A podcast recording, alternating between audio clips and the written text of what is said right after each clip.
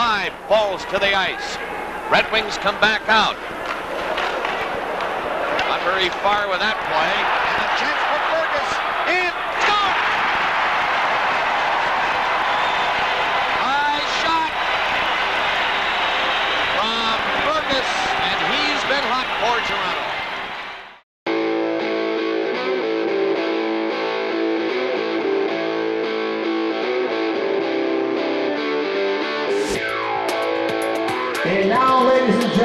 Boys and girls, a special hello goes out to the director media for the Boston Bruins alumni, Mr. Mark Boland. I see you, Marky. Welcome to the Pro Hockey Alumni Podcast, the voice of hockey legends. This show is created to give a voice to former pro players and personalities, allowing them to share some of the greatest stories this game has to tell. So let's take a trip to the heart of the classic hockey universe and celebrate the history of the game with the select few who actually lived it. Episode 68 of the Pro Hockey Alumni Podcast features Tom Fergus, who played 726 NHL games with the Boston Bruins, Toronto Maple Leafs, and Vancouver Canucks in the 1980s and early 90s. Fergus was known for his sensational wrist shot, which helped him record back to back 30 goal seasons with Boston and Toronto, en route to a total of 235 goals for his career. Tom is entertaining and insightful as he recalls his long shot road to the NHL draft, his junior coach Mike Keenan, the much publicized contract battle and eventual trade from Boston, and he provides great anecdotes about John Brophy, Pat Quinn, Terry O'Reilly, Wendel Clark, Borje Salming, and many other great names from that unforgettable era. Today, Tom is active with the Toronto Maple Leafs alumni, raising money for various charities throughout Ontario and beyond. Speaking of charities, just a reminder that we have joined NHL alumni Tom Laidlaw, Frank Simonetti, and Ken Hodge Jr. in support of the Warrior for Life Fund and the Navy SEALs Foundation. Through the game of hockey, the Warrior for Life Fund supports our soldiers by providing programs and infrastructure that helps military families cope with the unique challenges of combat, extended deployments, disabilities, and the long lasting effects of war. Please visit warriorforlifefund.org for more information. Remember, you can follow us anywhere online at Pro Hockey Alumni. And as always, we greatly appreciate your outstanding ratings and reviews you leave us on iTunes and Apple Podcasts. Now, let's talk classic hockey with Tom Fergus. Well, I just got off the phone with Bruins legend Rick Nifty Middleton, who reminded me that our next guest had the most devastating wrist shot of anybody he saw during the 1980s. Our guest played 12 seasons in the National Hockey League, productive years with Boston, Toronto, and Vancouver. And we're thrilled to have him here. Tom Fergus, thanks so much for being on the show today. Hey, great to be here. And I, I think uh, Nifty, he's too kind. well, you know, the good thing is that uh, when you do the research on it, his thoughts were echoed by many players in that generation. But for you, you always have a kind of an oddity in your bio, and that is you were born in Chicago, USA. And of course, at a very young age, you moved to the suburbs of Montreal. And I'm assuming because of that geographical uh, location that you started playing hockey at a rel- relatively early age.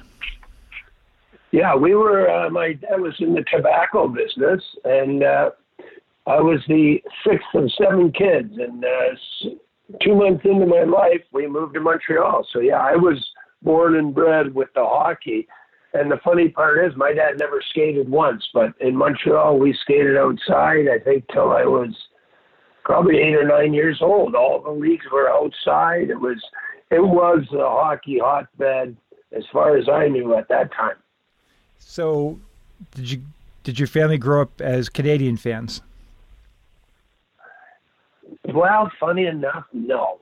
I don't. My my dad and my brothers were a little bit of everything, and most of us loved the Boston Bruins.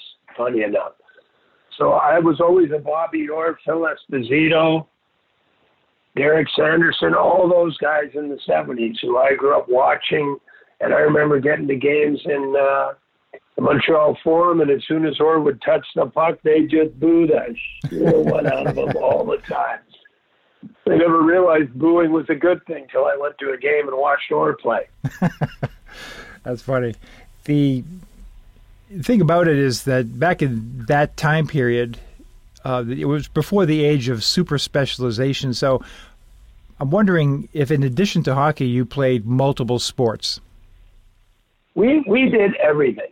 My dad was a huge Chicago Bears fan, obviously from coming from Chicago. So we played little league football. We played high school football.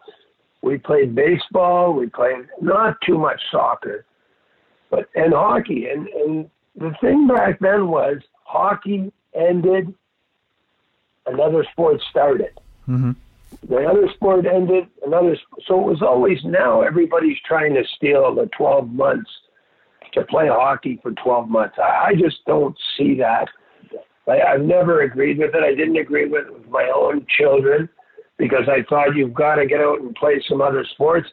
And realistically, as you get old, you play old timer hockey, you play old timer baseball, and Mhm. you do a little old timer basketball. So I don't understand these these the parents who feel that they that there's one sport. And I, I think uh, a lot of the parents today aren't as good as math as we were because less than one percent make it to the NHL. So that that's not a real uh, high percentage. No question about it. And so many of those skills transfer as well. So, you know, Wayne Gretzky, for example, played lacrosse actively, and those skills, in many ways, uh, crossed over. And a lot of hand-eye coordination. I just had a, a recent interview with Bob Bourne, the former New York Islander, and he reminded me that he and Clark Gillies were uh, both drafted by the Houston Astros and played minor league baseball in their system too. So again, being able to be versatile among sports certainly uh, has significant benefits, to be sure. Now, for yourself, I, Mark- I think it. I, think uh, today's kid not playing all these sports, or even I, I see uh, parents with the soccer, they do indoor all winter.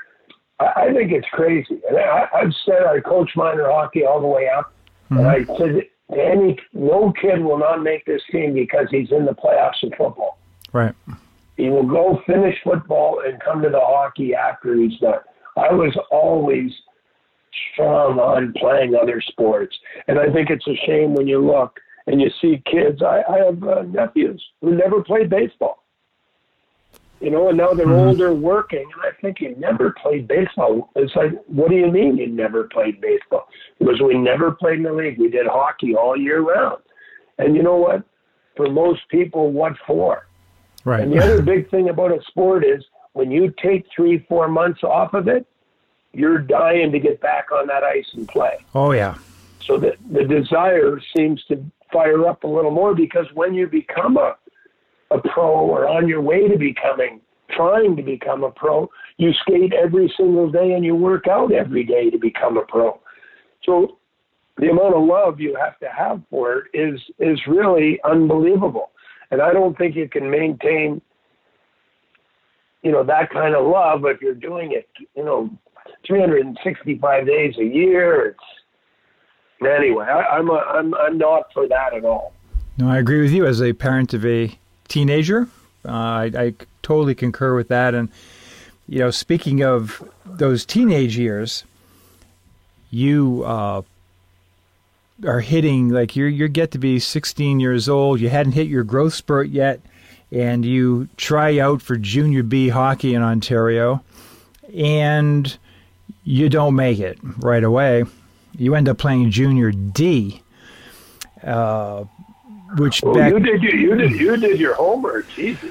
well, So, how is that as a? No, I, I'm talking like again as a, as a parent of a 16 year old. You haven't hit your growth spurt yet, so there's a lot of undeveloped uh, ability there that maybe people didn't notice right away.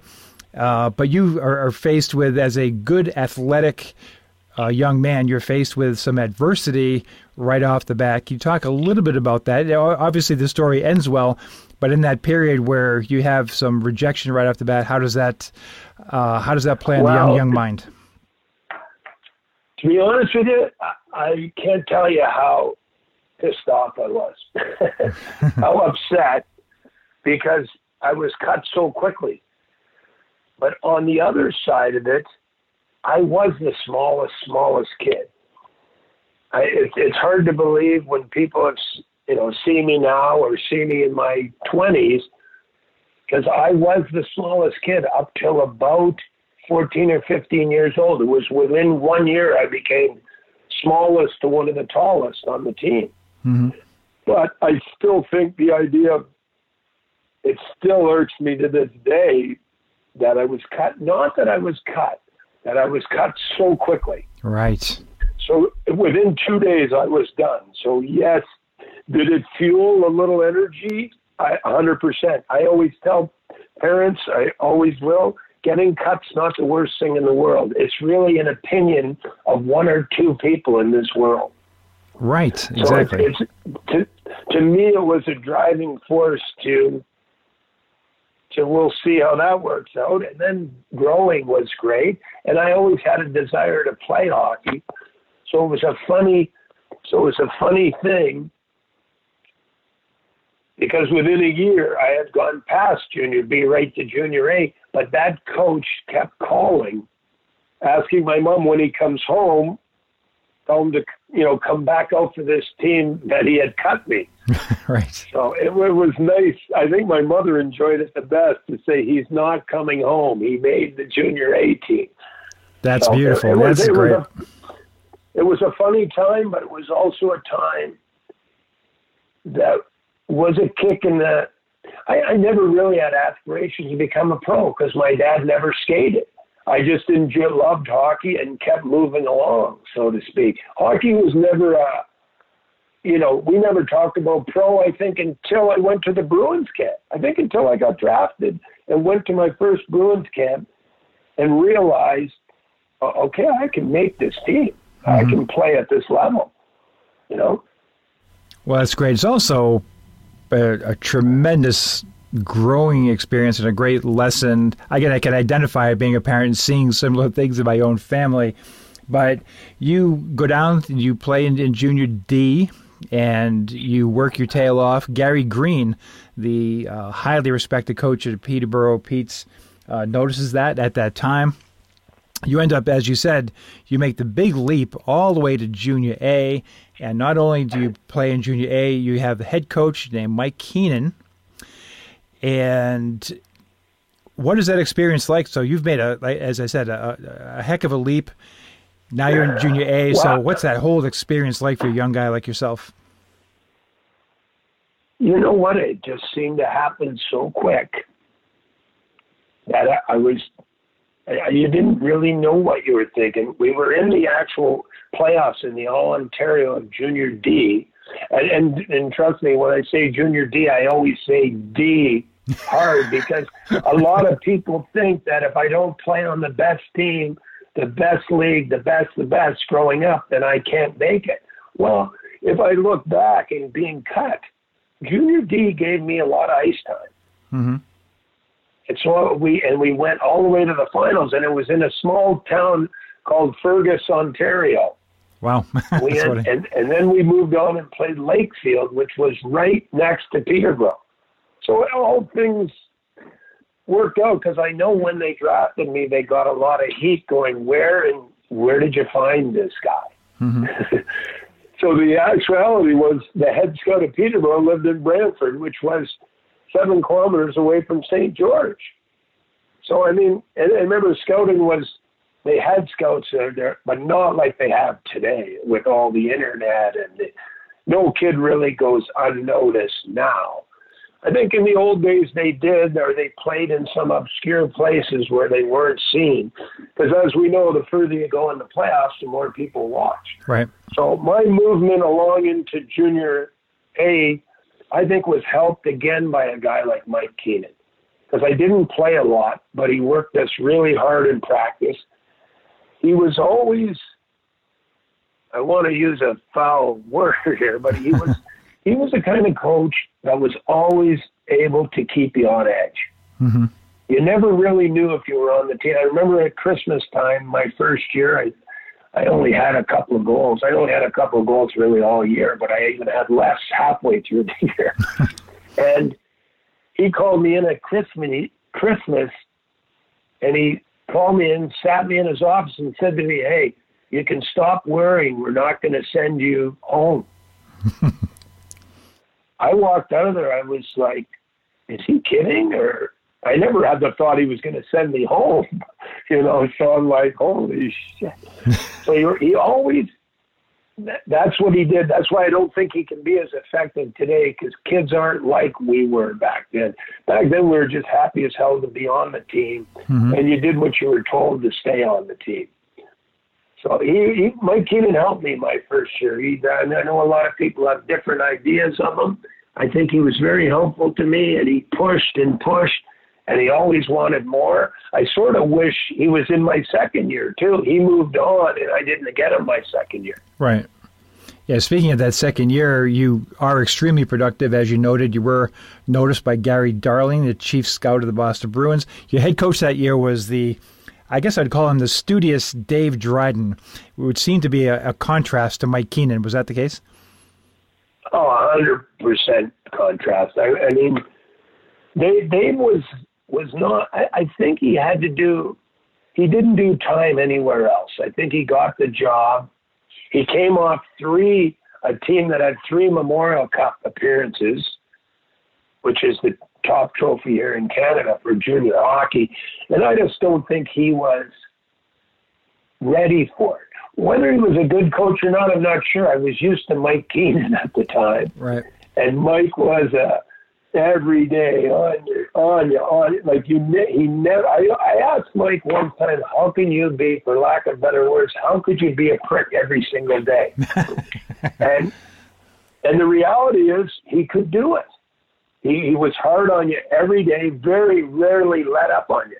So then, our second, my second year, we had a coach who was really tried to play mind games with you, and he did a lot of things that were just not going for the not in the direction of the team. That's for sure. I mean, you, you he'd bench guys in their hometowns. We yeah. all moved away from home and go back to our hometown, and and you wouldn't play in in your hometown where guys when you go back to your hometown are dying to play in that town. You usually have your best games in those towns. So things weren't very good there the second year, which was so disappointing because we had a lot of good guys returning. Mm-hmm. Uh, Larry Murphy was on that team, although he turned pro as an underage. It was the start of the underage at that time. So it was a tough year, actually. So, one question I'd like to ask players uh, from this generation is you were drafted number 60 overall, third round Boston Bruins. How did you hear about that? the uh, I, we were I, I roomed with three other me. There were three of us in the house. We roomed. We just sat by the phone. You know, I mean, I wouldn't say we sat. You know, we were in the house waiting to hear. We, I mean, we were waiting to hear on a lot of guys. Not only yourself, but we had a lot of friends at that time that were looking to get drafted. Mm-hmm. So the news came in very sporadic it wasn't like today where you know in an instant who's drafted and not. So I really got a call from the uh, from my agent and said, to be honest with you, I was ecstatic to get drafted at any time. I only had six, eight goals and six assists in I think 60 games. Mm-hmm. So to, to even be drafted in the third round, I went to training camp, and I remember Barry Pederson was first. He had 140 and Steve Kasper. We didn't have a second round, so Steve Kasper was fourth, and I think he had 118. So those two guys, we used to laugh. He goes, "Oh, I just thought they forgot to put a one in there." that's funny. Yeah. Was, so that was it. Was uh, yeah, that's how we found out. You just sort of waited around till somebody phoned you.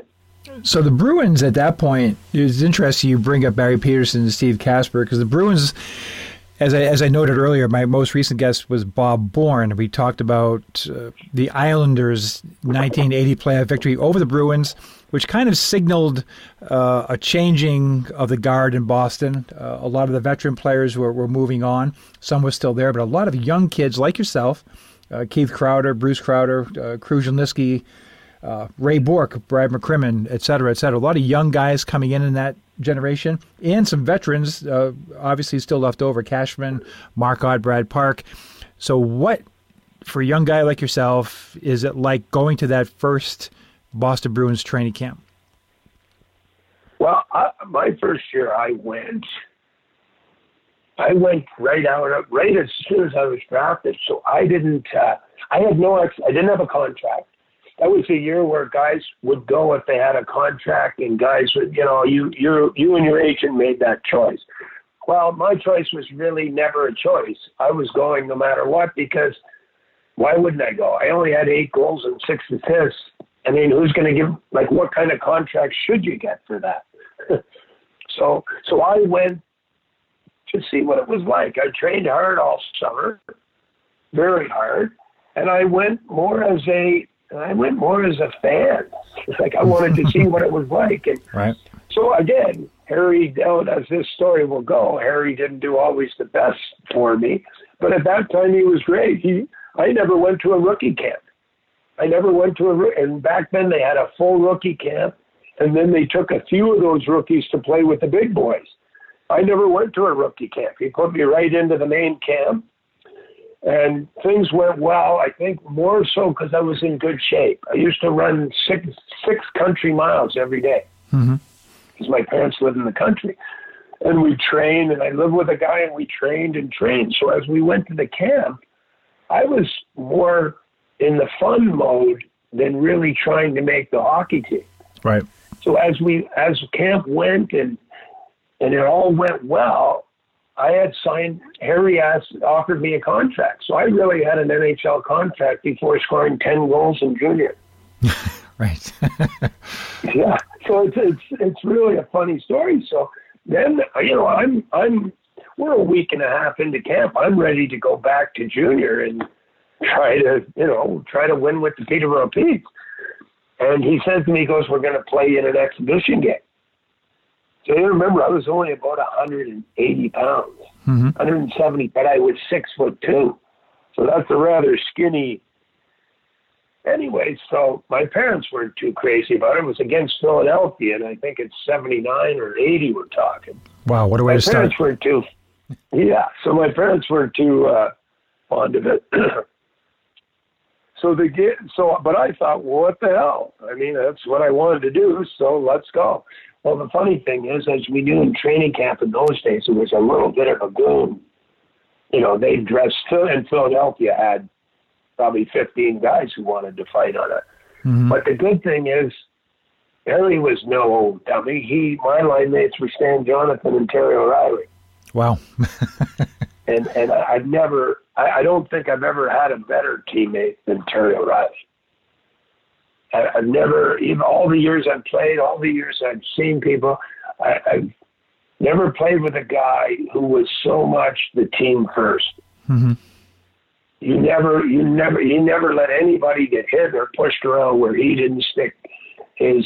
I want to say his head in there, but he'd really stick his whole body in there. I mean, right. just a great guy. He was a great guy to be as a teammate, and he started it off from the day I was a young kid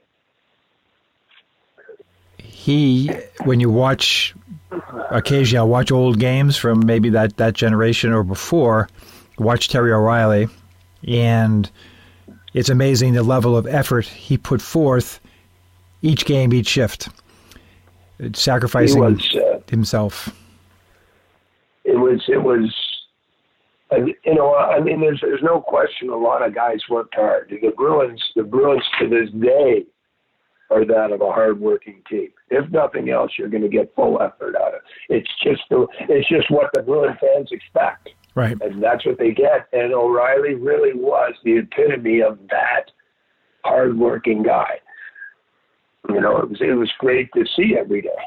Absolutely, that's a great influence for you and a good story. And Bruins fans certainly can appreciate that. And for yourself, you played junior hockey 80 81. You have the big year we noted but you never play a game in the minor leagues and you go right to the, you make the Boston Bruins roster for the 81-82 season. Do you remember your first NHL regular season game? I, I, you know, I do I remember it. I, I know I made a pass and got an assist 23 seconds in. I mm-hmm. thought, well, this is going to be easy. uh, I do I remember it? No, I remember sort of the. I remember the summer leading up to it, after I had training camp the year before, which I'm so thankful I went, because then I could really see what it was like, and I, I had full idea of making the team when I went. There was no going to just say hello. It was I knew I could make it. And and, and I think you were off on one year. The Bruins were really in the mode of changing when they lost, I, I believe, three straight to Minnesota the year before. Yeah. They they were a full house. Then they were moving guys out and bringing young guys in. So it was a great time for a change of guard, so to speak. And, the thing the Bruins did well most of the time, I can't say all the time, is when they made the change, they kept the key ingredients to help the young guys. We had Rick Middleton, we had O'Reilly, we had Cashman, we had Brad Park, and Ray was was you know obviously had just run won the Rookie of the Year, so he was no slouch either, but he was still a young kid. So, and I think Ray learned from those guys. We had Don Marcotte for a year, and they, they he ended up uh, retiring. But the Bruins were good at. They did clean house with a lot of guys, but they kept key guys. You know that that really did. And I, I'm probably missing a few guys, but they really kept the older guys that really helped the younger guys. And, and that's, I think that's what the Bruins do as good as anybody. No different than Chara today. I mean, he's still a productive player, but he also brings a hell of a lot more to the team than just that. He's a big influence. He's been around. He's a full out, I don't know, I mean, he's probably played 15 years. So he helps the younger guys. And I think that's what the Bruins do so well. They understand that you need the older guys to help the younger, even the young, good hockey players need to learn. Right. And along those lines, too, your head coach at the time is Gerry Cheevers, assistant coach Jean Ratelle. Uh, what, what was the coaching like at Boston in those early years? It was great. I, I, I have no no complaints on that. I, Cheesy was a great guy.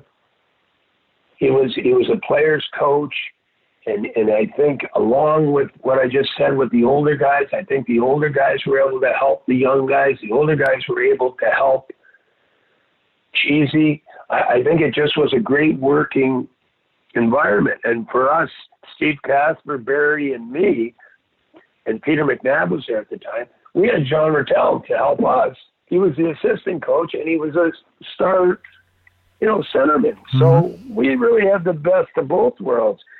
Uh, Cheesy was a sort of an easy going, and he a very easy going guy, but we had good teams and we had good chemistry and we had that overall what a team should be with young, medium, and older guys. And again, that's what the Bruins do so well. Right. And everything really comes together in one of my favorite seasons, a season that's underrated in Bruins history. One that I thoroughly enjoyed was 1982-83. You took those pieces that you just mentioned of young players and veterans. You added goaltender Pete Peeters, and that 82-83 team overcame adversity like few other teams would with the loss of Normand Leveille early in the season. Uh, Terry O'Reilly missed much of that year. Steve Kasper missed much of that year. Still, the Bruins go to the top of the league, and it was an exciting season. Nifty Middleton, of course, uh, Barry Pederson, yourself, you popped 28 goals. Uh, talk to me a little bit about that uh, really ex- exciting, fun and exciting 82-83 season. Again, it was it was a fun. I, I mean, all the years in Boston were fun especially I was young. But they they um, it just seemed to be again. I always put it to the fact that all the guys got along, and we had leadership all over the room. We had young guys, and we had some good young guys. Barry was. I mean, Peter McNab said it about Barry Pederson the best. He doesn't do anything great, but he does everything very, very well. He didn't have the best shot, but he had a real good shot. I think I think he was always underestimated for how well he passed the puck. If he could really pass that, and and I just think those guys they stepped it up. Nifty stepped up. Barry did.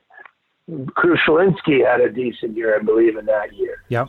So again, it was just I think all the guys got along, and it was the Bruin mentality of you either worked hard or you didn't play. So with all the injuries, yeah, you always I, I think anytime there's an injury, people step up. You know, and, and and that's generally what happened. Keith Crowder's another guy that came in and started to play tough and good hockey, and I think he scored a whatever thirty some odd goals. Right. So it was just, it was just an overall fun season, and Boston was a fun team to play on.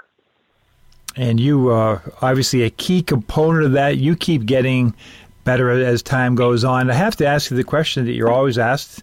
Now's a good time to ask it. Is when it comes to Tom Fergus, you're always going to hear about the wrist shot, which uh, players marveled at then, and still say even in uh, alumni hockey is still there.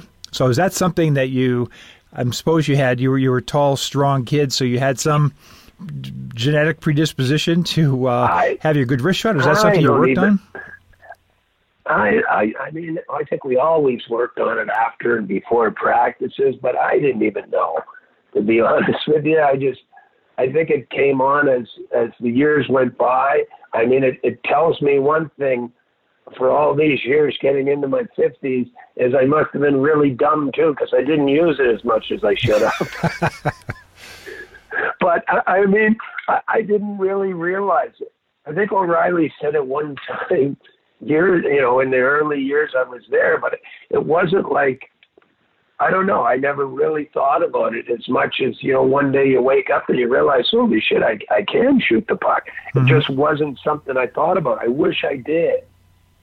and I think I think that's where a guy in my second year in Peterborough, a Mike Keenan, would have been a, a, a lot more help to me than a Dave Dryden because Mike Keenan was there and he was sort of a hockey, lived and breathed hockey, and I think he would have helped out the cause more.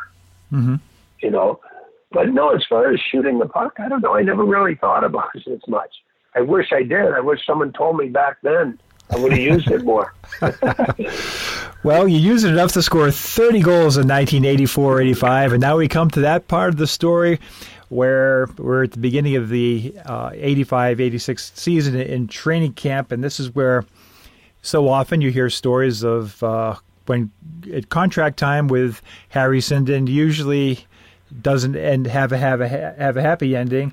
In this case, you and your your agent Bob Murray were uh, smart enough. You had a long term deal, but a, a renegotiation clause uh, right in the middle there, which kicked in after the 84-85 season.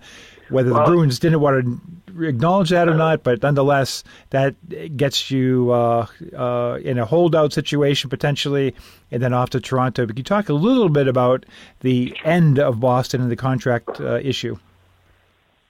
Well, I, I think it's um, first of all, it's actually a, it was a funny time because at no time did I not love playing in Boston. I know the fans when I went back were booing and everything, and I, I chalked it up to the simple fact they didn't really know what went on. Mm-hmm. Because I'll tell you what went on is is the average career was four.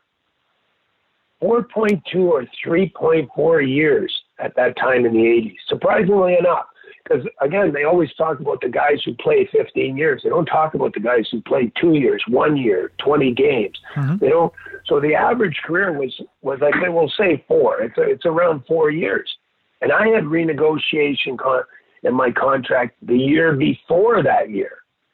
So I went in to renegotiate.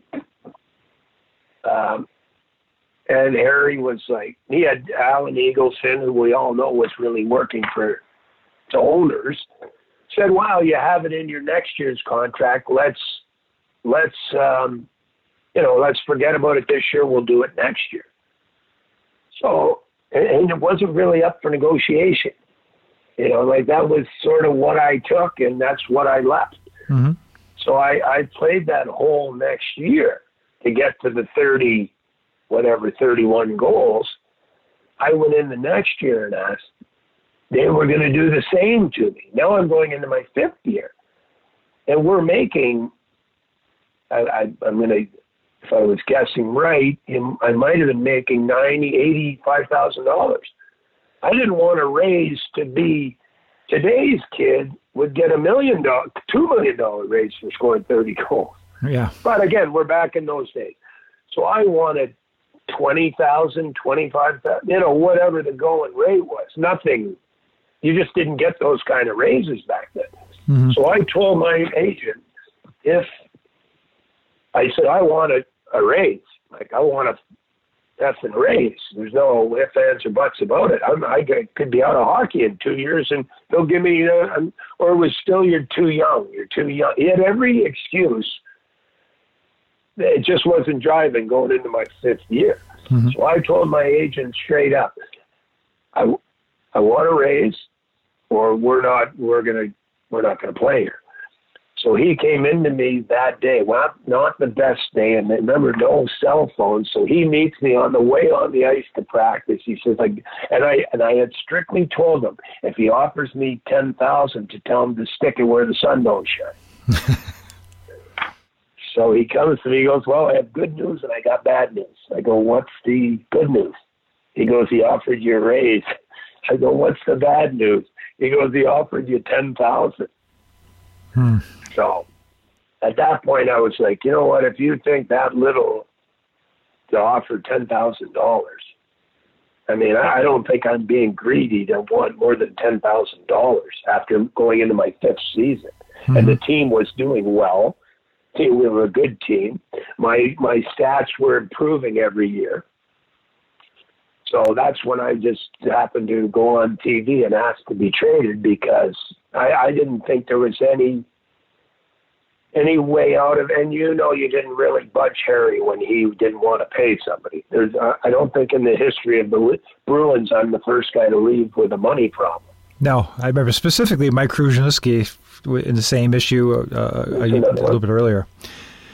Yeah, but, exactly. So, it, but I'll never, I'll never forget the the was it a, a mistake or not a mistake? Toronto has been very good to me. I think the Bruins are a was a great time in my life. I have no regrets. Should I have maybe held out and not done what I did? I, I guess you always have a because actually, as this story goes, I'll tell you a funnier story that that I did in Toronto. But with Harry, I, I he sort of puts your back up against the wall. And I have all the respect in the world for Harry. He always had good teams when he was GM. Mm-hmm. But really, going into my fifth year and he had never given me a raise, I just, you know, that just, I was just like, and then all I've heard about is all the other guys he's done it to. You so definitely, like, yeah, you did. Not, nothing personal. You definitely weren't alone, that's for sure.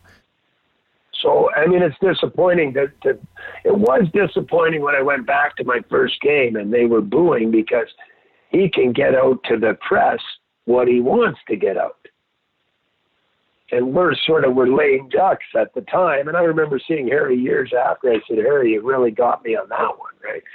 Because what he got out to the press seemed to be that I was greedy and and and I, you know, I laughed greedy. All I wanted was a, a semi rate, not to be the lowest paid guy in the whole league.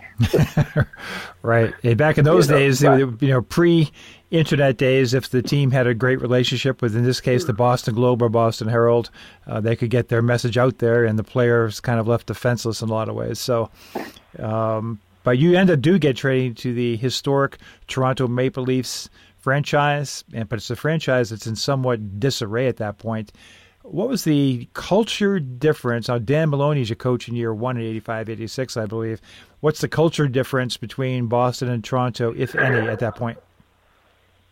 The culture difference in Toronto was exactly the opposite of what I said the Bruins were. They didn't have the older guys, they didn't have the middle guys, and they had some really good young talent. Oh, yeah. we, we really did, but everything was directed. If I look back into the 80s, you know, you always need parts. It's a, it's a, the team's a big puzzle. You need parts you have to a good GM figures the parts you need and he inserts them into the to align them.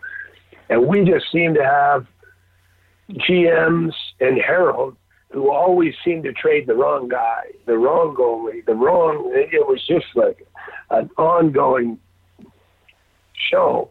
But the one thing here is, is the fans never. It, it's a it's a a different level of fan, not a different level, a different amount. Like we are like the New England Patriots, right in Toronto. Mm-hmm. Like so, the fans here. It, it's even to this day. They're, they're so they're they're running a, a much better show now and a much better they have better people in power, but you just can't I can't wait for them to win because the town the city deserves a winning team. But when I went there, they just they just didn't do any. They had a bombastic owner who was a mouthpiece. So you never knew if he'd cut up your best player or your worst player from day to day. It was there was no semblance of order. There was no. We started hiring coaches and GMs that nobody else would hire, right? Because nobody wanted to work for this guy. So you, you really, it, it was. I mean, it was 100% the opposite of Boston. You know, I don't. I don't think there's really a comparison you can really put. Is we all put on skates you know, that that but that's the kind of difference. So when people go go to Boston, you have a couple a couple of Boston is its own little. It's just a generational thing that just keeps getting passed down. How they do it, I think it's. I, don't really know how they do it, but they play the same way today. I mean, obviously there's not as much fighting, but they certainly stick up for each other and they hit and they play a hard nosed game. So it, it's just, and Toronto back in the day had the players. We just didn't put the puzzle together. The coaching was, you know, it's hard to say good or bad. It just wasn't for the team we had. I mean, we hired a guy that wanted to be the, you know, he was a tough minor league player. So he wanted the toughest team in the world. And you're sort of like, look around the room. Like, we cannot play that style. We have to, control the hockey, and you know, so it was it was a uh, it was a long time, but again, I'm glad to have played for the Toronto Maple Leafs because they are an historic team, right? Right. It's a shame what happened to the franchise in that stretch of time. When you looked at the, where they were in the late in the late seventies, for example, Lanny McDonald scores in overtime. They beat the Islanders in that playoff series, and yeah. you had Sittler, McDonald, and Salming, and Palmateer, et cetera, et cetera, and a good good young players coming up, as you said in your generation and your time there, you had uh, great young talent, Wendel Clark and Al Iafrate, Steve Thomas, Rick Vaive, Russ Courtnall, etc. But as you said, you couldn't put the pieces together. You mentioned John Brophy. As you said, a bit of a mismatch for that group of yeah. that group of young, talented skill guys. Uh, but I have to ask you about uh, Brophy because he's so interesting, and I, I don't hear a, a, ton of positive things when I talk to players who uh, had that experience working with him. Maybe a bit of a mismatch. A, as you said, a minor league legend, the guy who had good success coaching in the low minors, but in the spotlight of Toronto with a highly skilled team, seemed to be a poor match. Well, he just he wasn't. I mean, he did not coach in any way, shape, or form to the team we had. You know, it just you know we made some made some trades on his behalf because he wanted to get tougher. He's, I mean, again, funny. He, he was not my kind of coach at all because he didn't play with controlling the puck. Mm-hmm. But he he was a, he was a funny. He was a like we we go on road trips now as alumni, and I tell you, we can take a eight hour bus ride and be laughing at stories he did. That's how bizarre and but at the time it was like, oh my God, what, you know what the frick is going on here? so he just he was a minor league. He was a scare. He liked to scare you. Mm-hmm. He liked to scare you, and the more you you know. You, again, you, you don't come up into a team and scare a guy like Brad Park or O'Reilly. Right. You know, you just don't do that stuff. The NHL is a whole different level than the minor leagues. And really, you only have like he was very, very ignorant to like the third and fourth lines. Mm-hmm. Right, because he knew he had control of sending you up and down and sending you to China and sending you, you know. So I, he definitely wasn't one of my favorite coaches, but if you sat with him at lunch and heard some of his stories, he was a funny storyteller. Unfortunately, that didn't put wins on the board. That's for sure. The one player I want to ask you about that was a holdover from the stronger days was Hockey Hall of Famer Borje Salming, who was winding his career down at that point. I was curious what your thoughts uh, on, on Borje Salming, uh, what his presence was like, and what he was like as a teammate. He was a wonderful, great guy. He was a hard working. He played hard every night. He did his job and and when I look back, he was he's a he's just a really great even keel guy, and I think that part of him kept him in Toronto all those years because at times he started one season with all rookies.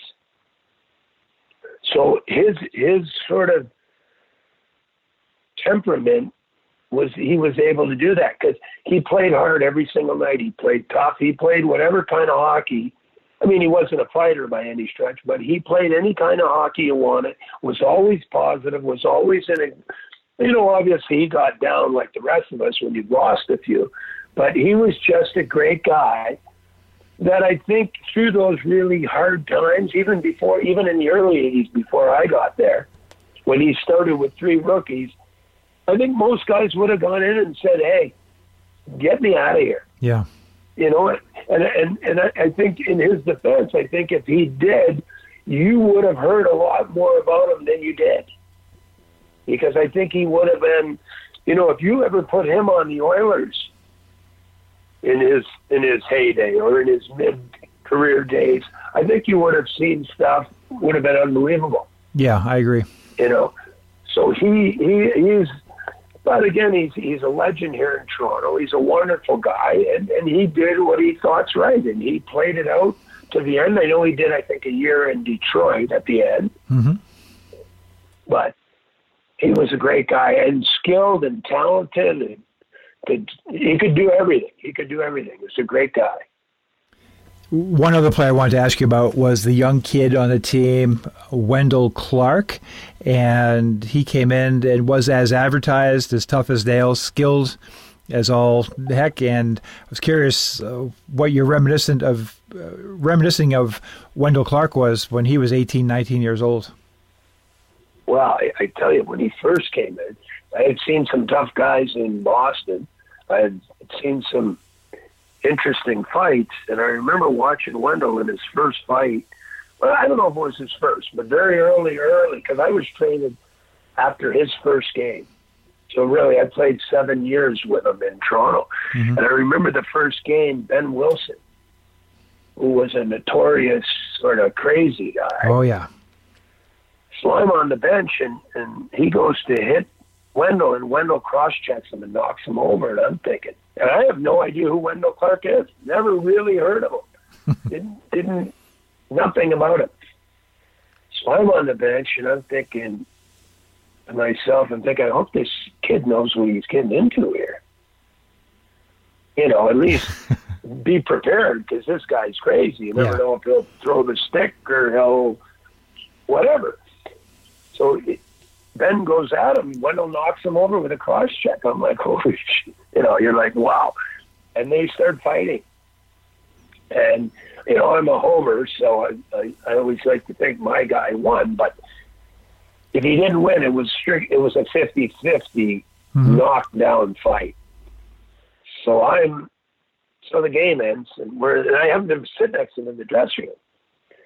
So I said to him, I said, just make sure you're ready tomorrow night right? We're going back to Chicago. Behn was in on Chicago, so we're going. We have a home and home. Mm-hmm. And he goes, I don't give a shit. He goes, I don't give a shit. I'm ready right now if he wants.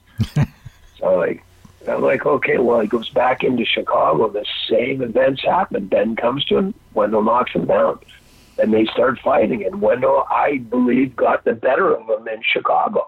I think it was a little bit of the down.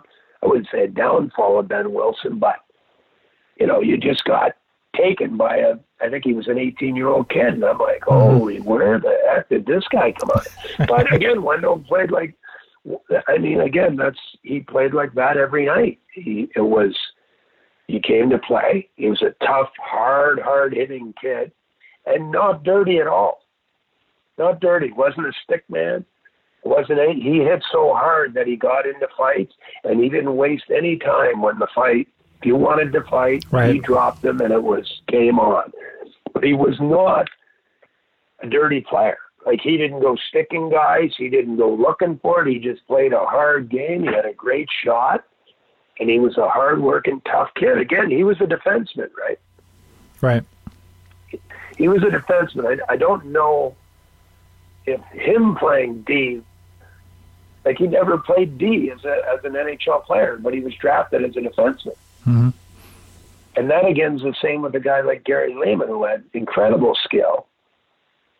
He was a defenseman. They put him on forward. We often talk now as old timers. We wonder, well, what would happen if you just actually played the position you played your whole life? How would you have been? That's you funny. know, only the Leafs take you and change your position right away.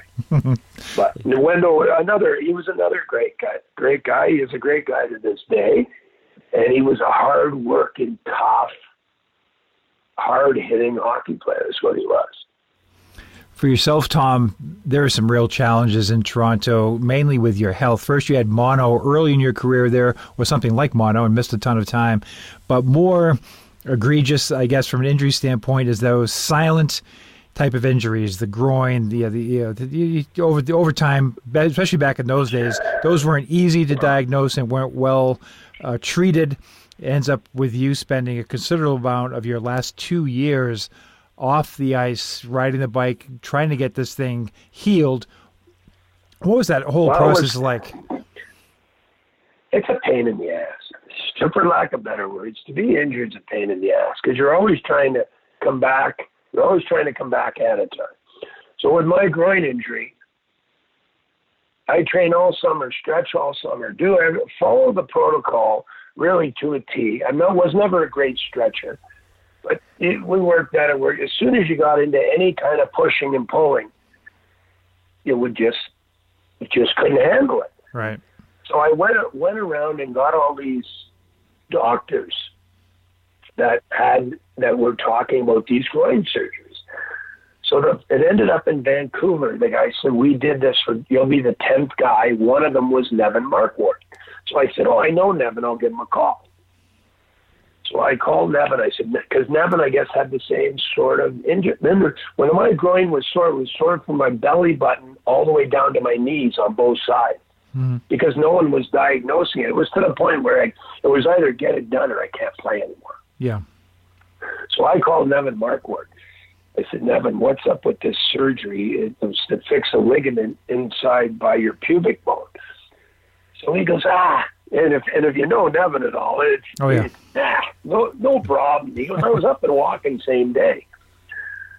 So I'm like, okay. So so the funny part of this whole thing is the Leafs weren't really high on me getting the operation. Mm-hmm. Funny enough, it was Floyd Smith, and he was like, you know, and I'm like, what do you think? I want an operation? I know I can't play without him fixing it. So to make a long story short, I go in and get the operation, and I'm laying in the bed they fix uh, a couple other things while they're in there, and he. Um, so I'm laying in the bed after the operation, and I have to go to the washroom. So I struggle to get up out of the bed, and I must I must be dropping ten pounds of sweat now. I've been, you know, you're trying not to act like a, and I'm dying. And I finally get to the washroom, and I'm all over the place, almost falling down. Get back to my bed. The doctor comes in, and I said, "Doc," I said, "Something must be wrong because I can't even get up. Like I'm in, I'm in a lot of pain." He goes, and I said, Nevin Markwart told me he got up same day. he looks at me, he goes, Nevin Markwart didn't get up for two days. I, I called Nevin. I wanted to kill him. I go, you te- you didn't get up in two days, and here I'm struggling to try to get up two hours after the operation.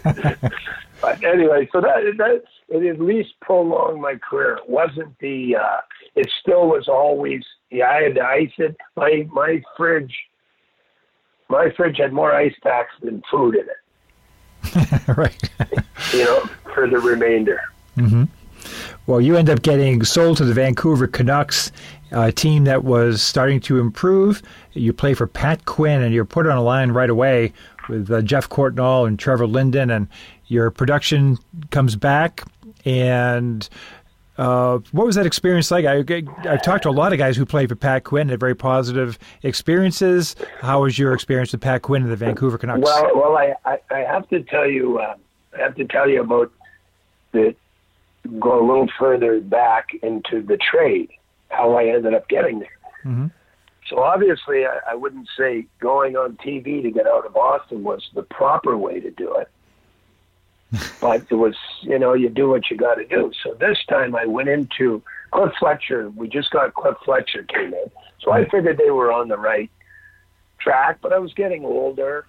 And you know, I thought, so I went in and talked to Cliff Nice. I said, hey, Cliff, I, I love playing in Toronto. I still want to play here, but, you know, I know you're going to go, you're going to want to get younger. So if there's, you know, there's an opportunity, you know, you can throw me into the trade. The next day, he sends me down to the minors. Wow. so it goes to show is there really a good way to try to do something that helps you and your family? So within a day, he's trying to send me down. So it ended up when I went to Vancouver, I, I thought of all the guys to have respect for. I love Pat Quinn.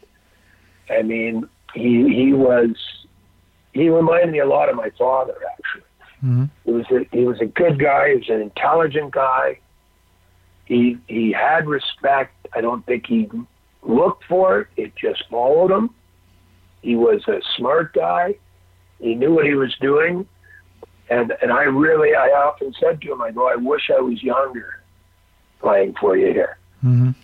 You know, because I, I really like Pat Quinn, and I, I think he was just that kind of guy that commanded respect. He knew what he was doing, and he was an intelligent guy. So you, you listen to him on on not only hockey stuff. I really like Pat Quinn, and it's too bad he's not with us, but he's I really liked him. Um, that seems to be unanimous among players that I've talked to. Uh, talk a little bit about uh, as you end your NHL career. I talked to, I think it was John Van Boxmeer, talking about his experience coaching in, the Swiss leagues. Uh, you went over there, a, a, former teammate with Toronto, Ken Yaremchuk. You're playing on the same team. What was the overall experience like playing hockey uh, in the Swiss A League? Uh, it was, you know, it's fantastic, actually. The story is uh, so the, the minute we lost Edmonton in the playoffs, I had been skating with a guy, Sean Simpson, who played junior. He was drafted to, uh, I think, Chicago. Anyway, he had been over there for years. I skated with him in the summer, and I said, when my end comes here, you know, I want to go over in Switzerland. And I really was at in my own mind debating whether I could do. I knew there was expansion coming into the NHL, but I didn't know if I could do 80 games anymore. Mm-hmm. I was sore all the time. You know, and you're especially in your legs. If you're sore in your legs, you can't get the body moving too quick. Right. And I wasn't the fleetest of foot as it was, so to have that slow down. So I got a call the the next morning, actually, and they said, "Do "You want to come over?" So I said, "Sure." And I ended up going over, and again, I look back on that as one of a very good decision I made as far as to see the other side of the world. I met some great people. Swiss was a full 36 game league at the time. Mm-hmm. And I knew Kenny and I knew Misko Antisin was on the team that actually tried out for the Bruins back in, I'm going to say 80, in the early 80s. Mm-hmm. So I had no, I knew a couple of guys, and I thought, what the hell? So I packed up. Uh, it's like the Beverly Hillbillies. I packed up three kids and the wife, and we went over, and uh, and and we had a lot of fun. I, I think I would have done another year or two. Only again, my back started to act up, and you know, at some point, enough's enough, right? Right. Well, you today remain active with the Toronto Maple Leafs alumni, and I uh, see you out there quite a bit. And talk a little bit about your work with the Leafs alumni and still staying involved in that Toronto hockey community. Well, it's, it's I've often said that it's too bad that there's nothing out there that says how much the alumni guys. We have a large, large alumni here, so we could play two and we could have two, three, four events going on in one day. Mm-hmm. and I think the amount of money, like this, this, what's going on today, is cutting into a lot of the charities that we make. And uh, one of them is in Boston. The, we do a big one in Boston that they raise a lot of money. Right. And I, I don't think I think I, I think it's getting better, but I think people think, oh, they're you know they're just old timers. They're like everybody else, old timers. But a lot of the guys put in a lot of time to raise money for charities, and it's you know when you sit and think, it, it's it's very nice that we can go have fun, play a little hockey, and raise money for charity. So Toronto is just a hotbed for it right now because we can raise some good money. Again, people are playing in the sport that we actually played, and they're really enjoying it. I think there's a little more one-on-one, and or, you know, you can talk to people when you're playing hockey, and you got a you know an hour in between games. So it's really been a huge hit here, and and it's just the alumni is fully engulfed in it. But our our big the parent club is very very incredibly good to us and behind us and assisting us in making decisions and doing stuff to help out in all charity aspects. Right. And that's so important in the work of keeping the tradition alive for the Leafs and doing that for the community's benefit. And of course, doing it in conjunction with the Leafs team. We are, as you know, our Bruins alumni operation runs the, the same way uh, 30 plus uh, alumni charity games every year, uh, every year, plus a number of different events, and all for good cause. And of course, the, the guys love to get together, and uh, everybody enjoys that. So, commend you and the Leafs alumni for that. And just wanted to say thank you so much for being the guest on today's show. As I noted, we have a huge audience in both Toronto and Boston, so they will love this, and you'll look back at an excellent career. Hey, thank you very much, and uh, great to do it anytime. Thank you for listening to the Pro Hockey Alumni Podcast, the voice of hockey legends.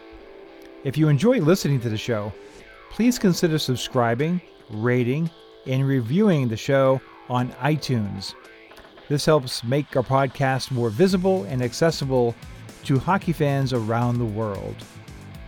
If you have any questions, comments, or suggestions for the show, please contact me at prohockeyalumni.org or via social media at Pro Hockey Alumni.